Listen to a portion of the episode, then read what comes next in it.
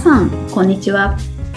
鈴木康之のノンストレスコミュニケーションポッドキャスト、今週も始まりました。ナビゲーターの山口直美です。鈴木さん、今週もよろしくお願いします。よろしくお願いします。はい、やってまいりました。もう年末でございます。最後ですね。はい。本当。1年間皆さんお付き合いいただきましてありがとうございます。ありがとうございました。はい。もう、始まったところからもうお疲れ様でした。これからですよね。はい。これからお話をしますけど、でも、1年間続けられるっていうのは本当になんかありがたいお話ですね。本当におかげさまですね。はい。なおさん、そうそう、おかげさまでね。はい。嬉しい限りですよ、こうやってできるのはね。はい、本当に。はい、ぜひ、良いお年を迎えていただきたいというふうに思いますが、うん、前回、直美さんとお話をして、言葉のね、同じようなことの意味なんだけど、実は感じるっていうところで、同じような言葉でも全然こう、ポジティブに感じたりとか、ネガティブに感じるって、細かく改めてこう、ね、確認してみると、ちょっと面白いことが起きる。とりあえずと、ね、まずはっていう言葉って言ったところで、はい、結構面白かったですよね。はい、もうなんか、すごく革新的なお話でしたね。うん。そうなんですよ。はい、まあ、それもあったんで、まあ、一年最後なんでね、今も実は言葉で使ってたんですけど、まあちょっと自分の話になるんですけど、今日はね、僕、ホテルの営業時代、まあそうだし、ホテルでホテルマンやってる時もそうなんだけど、実はね、頻繁な口癖があったんですよ。はい。はい。すいませんっていう言葉が口癖だったんです。今も残ってるし、まあ当然すいませんは言うんだけど、何でもすいませんだったんです。うんうん。電話がこうかかってきて、鈴木さん電話ですって営業の時に、鈴木さん、どこどこの誰々さんですって言って、あ、わかりましたって言って、その時にも、あ、わかりました、すいませんってすいませんが、まず一個に行くわけですよ。はいはい。電話取って、ああ、すいません、社長、鈴木ですって、お忙しいのにすいませんね、お電話いただいて。今、それだけで3回ぐらい。はい。今回の、お仕事の件なんですけど、どうですかって言った お客さんが、いや、まだ考えてないってさ、結果出せてないんで、そうですよね、なんかせかしてしまってるようですいませんとか、でもね、何でもすいません。とか、あとは、はい、飲食店、居酒屋さんとかレストランにいるときに、オーダーするとき、うん、手を挙げたりだとかして、直美さんは何て言います？すいませんって言いますね。ねえ、はい。はい。僕もすいませんって言って、で、オーダーして、注文の品が来て、うん、来ると置いてもらわなきゃいけないから、テーブルがね、なんかあったりとか、下げ物があったりとかすると、あ、すいません、ここにお願いします。また謝っちゃったりとかするね。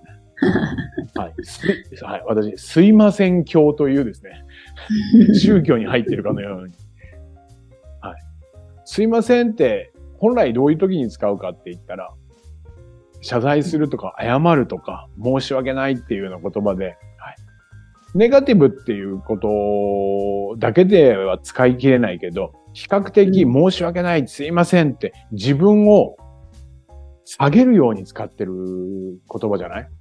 はい。その時に、これはホテル時代の上司に言われたんだけど、鈴木お前、すいませんってなんか悪いことばっかりしてんのって言って。その時にハッと思った。いや、そんなことないっすって。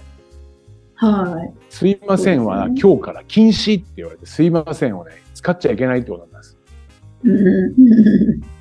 で使うんだったら、ありがとうを使えって言われたんです。さっきの電話で言ったら、鈴木さん電話です。ありがとうございます。なるほど。はい。で、社長、お電話いただいてありがとうございます。お忙しいのに。なるほど。スパッとすみませんの言葉をか、ありがとうにチェンジですね。そう。で、はい、レストラン、居酒屋さんに行っても、これはありがとうは使わないけど、手を挙げてすいませんはもう使わないっていうふうに禁止されたから、何を使おう、どういう言葉をかけようって考えると出てきたのが、お願いします。お願いしてるもんね。謝ることじゃないね。謝るっていうのは、もしかすると忙しいことに対して、それでこっちでオーダーをしてくれること自体に申し訳ないっていう気持ちですいませんも間違いではないけど、その言葉にとらわれてしまうからと変な感じになるから、はい、お願いします。で、オーダーしたし、食べ物を持ってきてくれたらありがとうっていうふうに変えたんですよ。そうしたらね、なんかね、気分がやっぱりね、良くなったんですよ。へー。だから普段からありがとうっていう言葉を頻繁に使ってますよっていう方は多分問題ないと思うんだけど、ちょっと私って結構すいませんって言ってんなーとか思ったら、席を譲ってくれたりだとか、歩いてる道を開けてくれたら、はい、すいませんっていうことよりかは、ありがとうございますって。エレベーターの前でも先にどうぞって言ったら、すいませんって言わない。僕は、ありがとうございます。なるほど。はい。そうすると、相手も実はニコッとしてくれることが多かったりとかする。ありがとうございますって言うと、こちらこそありがとうございますとか。帰ってくる。明るいですもんね。言葉自体もなんか。そうそうそう。うん、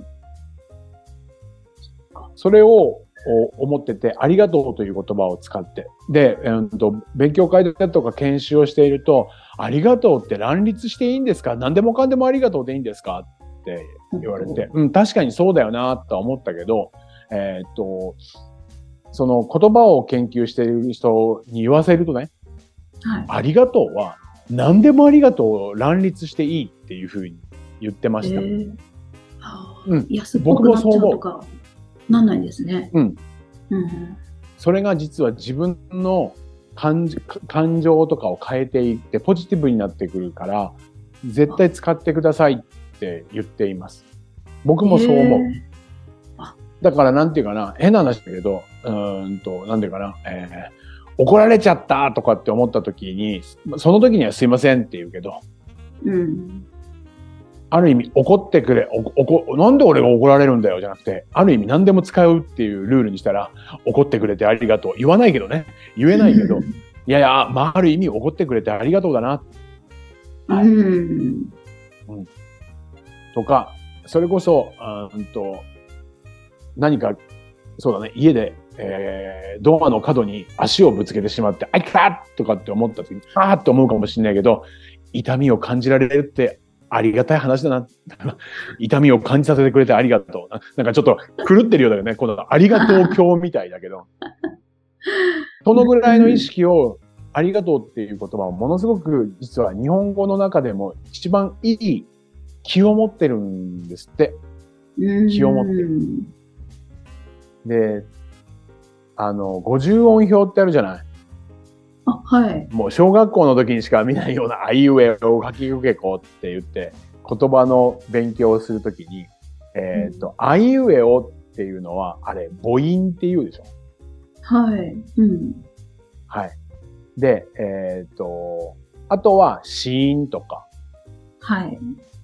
そういう言い方するよね。あいうえおは母音で、書き受け子で言ったら、かが子音で、あが母音だよね。子音と母音の組み合わせ、二つの音で、かが出来上がってるんだよね。実は、その母音っていうのは、あいうえおって、母の音って書くじゃないですか。はい。優しさとか思いやりとかっていうイメージが、やはり女性、母性とか言うよね。男性性っていう、不韻っていう言い方もあるらしいんだけど、要は、どちらかというと強いとか鋭いとかっていうのはやっぱり男性的なイメージがあるけど、母音という音は母のような響き、柔らかさ、温かさ、思いやり。だからありがとうのあーはどこから始まってるんでしょうか。母音から始まるんですよね。ありがとうのありがとうっていう言葉は母音で言うで終わるんですね。母音に、母に始まり母に終わるから一番いい言葉だって言うんですよ。へー。特に始まりの言葉をあいうえおで始まるっていう言葉はすごくいい言葉で、その音の音楽やってるもんね、直美さんね。チェロ弾いている時にもやっぱ音色ってあるじゃないですか。音に色がついている音色。それと同じことで音には波長とかそうがあるわけじゃないですか。ね、その中でもこのあいうえおっていうのはすごく波長がいいんですって。はあ、なんかすごい世界の話ですけど、きっとそうですね。はい。で、細かいところはこのぐらいまでしか僕もわからないんだけど、確かに使ってて気持ちいい言葉とか、いい言葉って、あいうえおで始まることが多いんだよね。だから、ごめんね、一番最初に今日スタートの時に、ありがとうございますっていうふうに言ったし、嬉しいですよね。嬉しいもから始まってる。はい。あ、おかげさまでか。そう、直美さん、おかげさまでって言ったよね。だから、おかげさまでってすごくいい言葉で、おかげさまでを僕はあまり使い切れてないんだけど、褒められたりとかするじゃない？はい。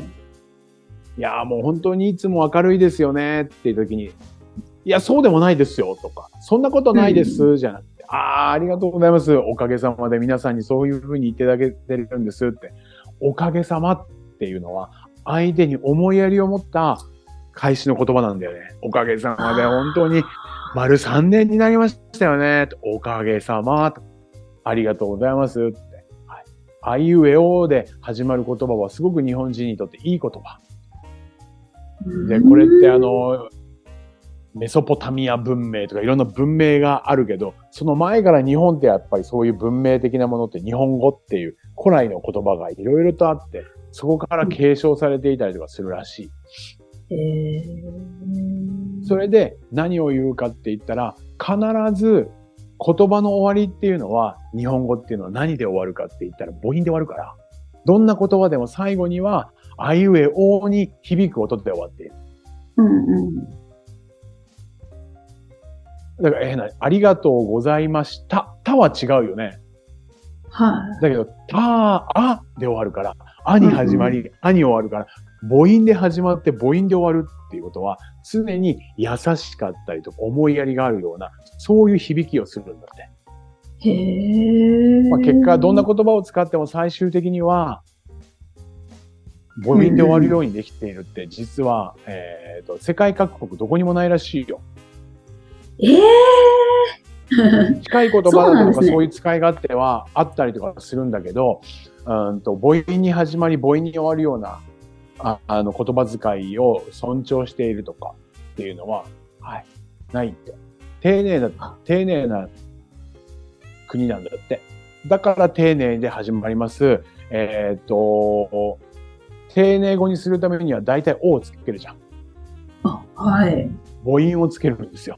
ね。深いですね。をつける。そう、深い。だから、それもちょっと言霊じゃないけど、意識するときに、何よりも、ぜひぜひ、一年の計は元旦にありだけれど、年末、今週ね、末に、大晦日を迎えます。ご家族と、パートナーとお友達とって言って、今年一年ありがとうございましたって、ありがとうございましたって、こともそうだし、新しい年を迎えて本当に嬉しいです。嬉しい。それに、としても、それもプラスして、もう一緒に迎えて本当に幸せです。ありがとうございます。ありがとうの乱立する年にしていただくとですね、いいかなっていうふうに思います。で、まあ、最後、そう、もう今年最後の放送になりますから、あれですけど、そうなると今、日本の言葉じゃないですか。そうすると、和風とかで和って書きますよね。平和の和。はいはい、和風とか、洋風和風の和風の和。和っていう漢字はわかりますよね。これを、和っていう響きだけにすると、何を連想します？他に。和。うん。輪っかの和。輪っかの和ですね。輪っかの和。和ができるとかっていう、コミュニティなんかも和ですよね。うんうん、いろんなことがイメージできますよね。一つの音からね。和。はい。和。和の言い方を変えたらどういうことになります？和を音読みに、音読みに変えると。だよね。うん、そう。和を音読みに？どういうことでしょう？和の漢字の音読みですか？はい。うん、和じゃなくて、和っていうものを、ちょっと、ごめん、音読みじゃないわ。音読みって言ったけど、他の言い方に変えたら何？和。これは何？丸。おー、丸もそうだね。円。あ、円。円。丸もそうだよ。はい、丸く収めるとかっていうのもそうだよね。うんうん、はい。和から想像できるっていうのは、はい。平和の和もそうだけど、和となったら、丸く収めるものもそうだし、円。円となったら今度は何かって言ったら、五円とかって話だよね。そうですよね。はい。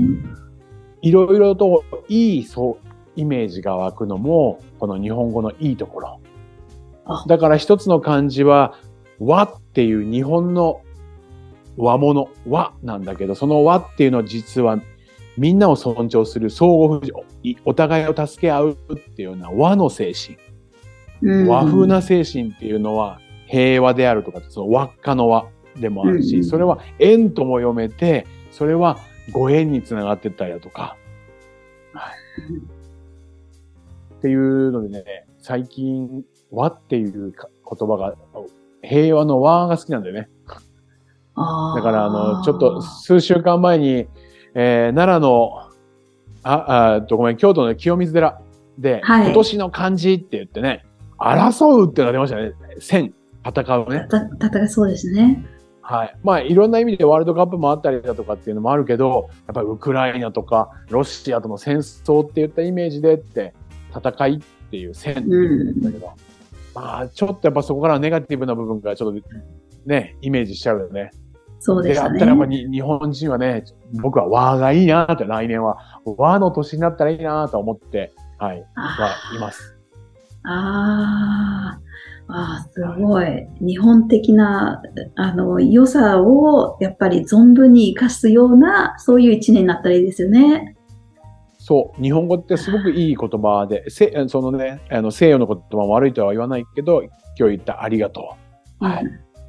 はい。っていうのは、魔法の言葉になる。何かって、ありがとうって投げかけたら、向こうもにこやかになって、こちらこそありがとうっていうふうに変える。相手から相手からありがとうって言ってくれないじゃなくて、自分から言わないから来ないんですよ。挨拶もそう。おはようございます。って言うじゃない？よく会社の経営者の方が、うちの社員は本当に挨拶しないんだよ。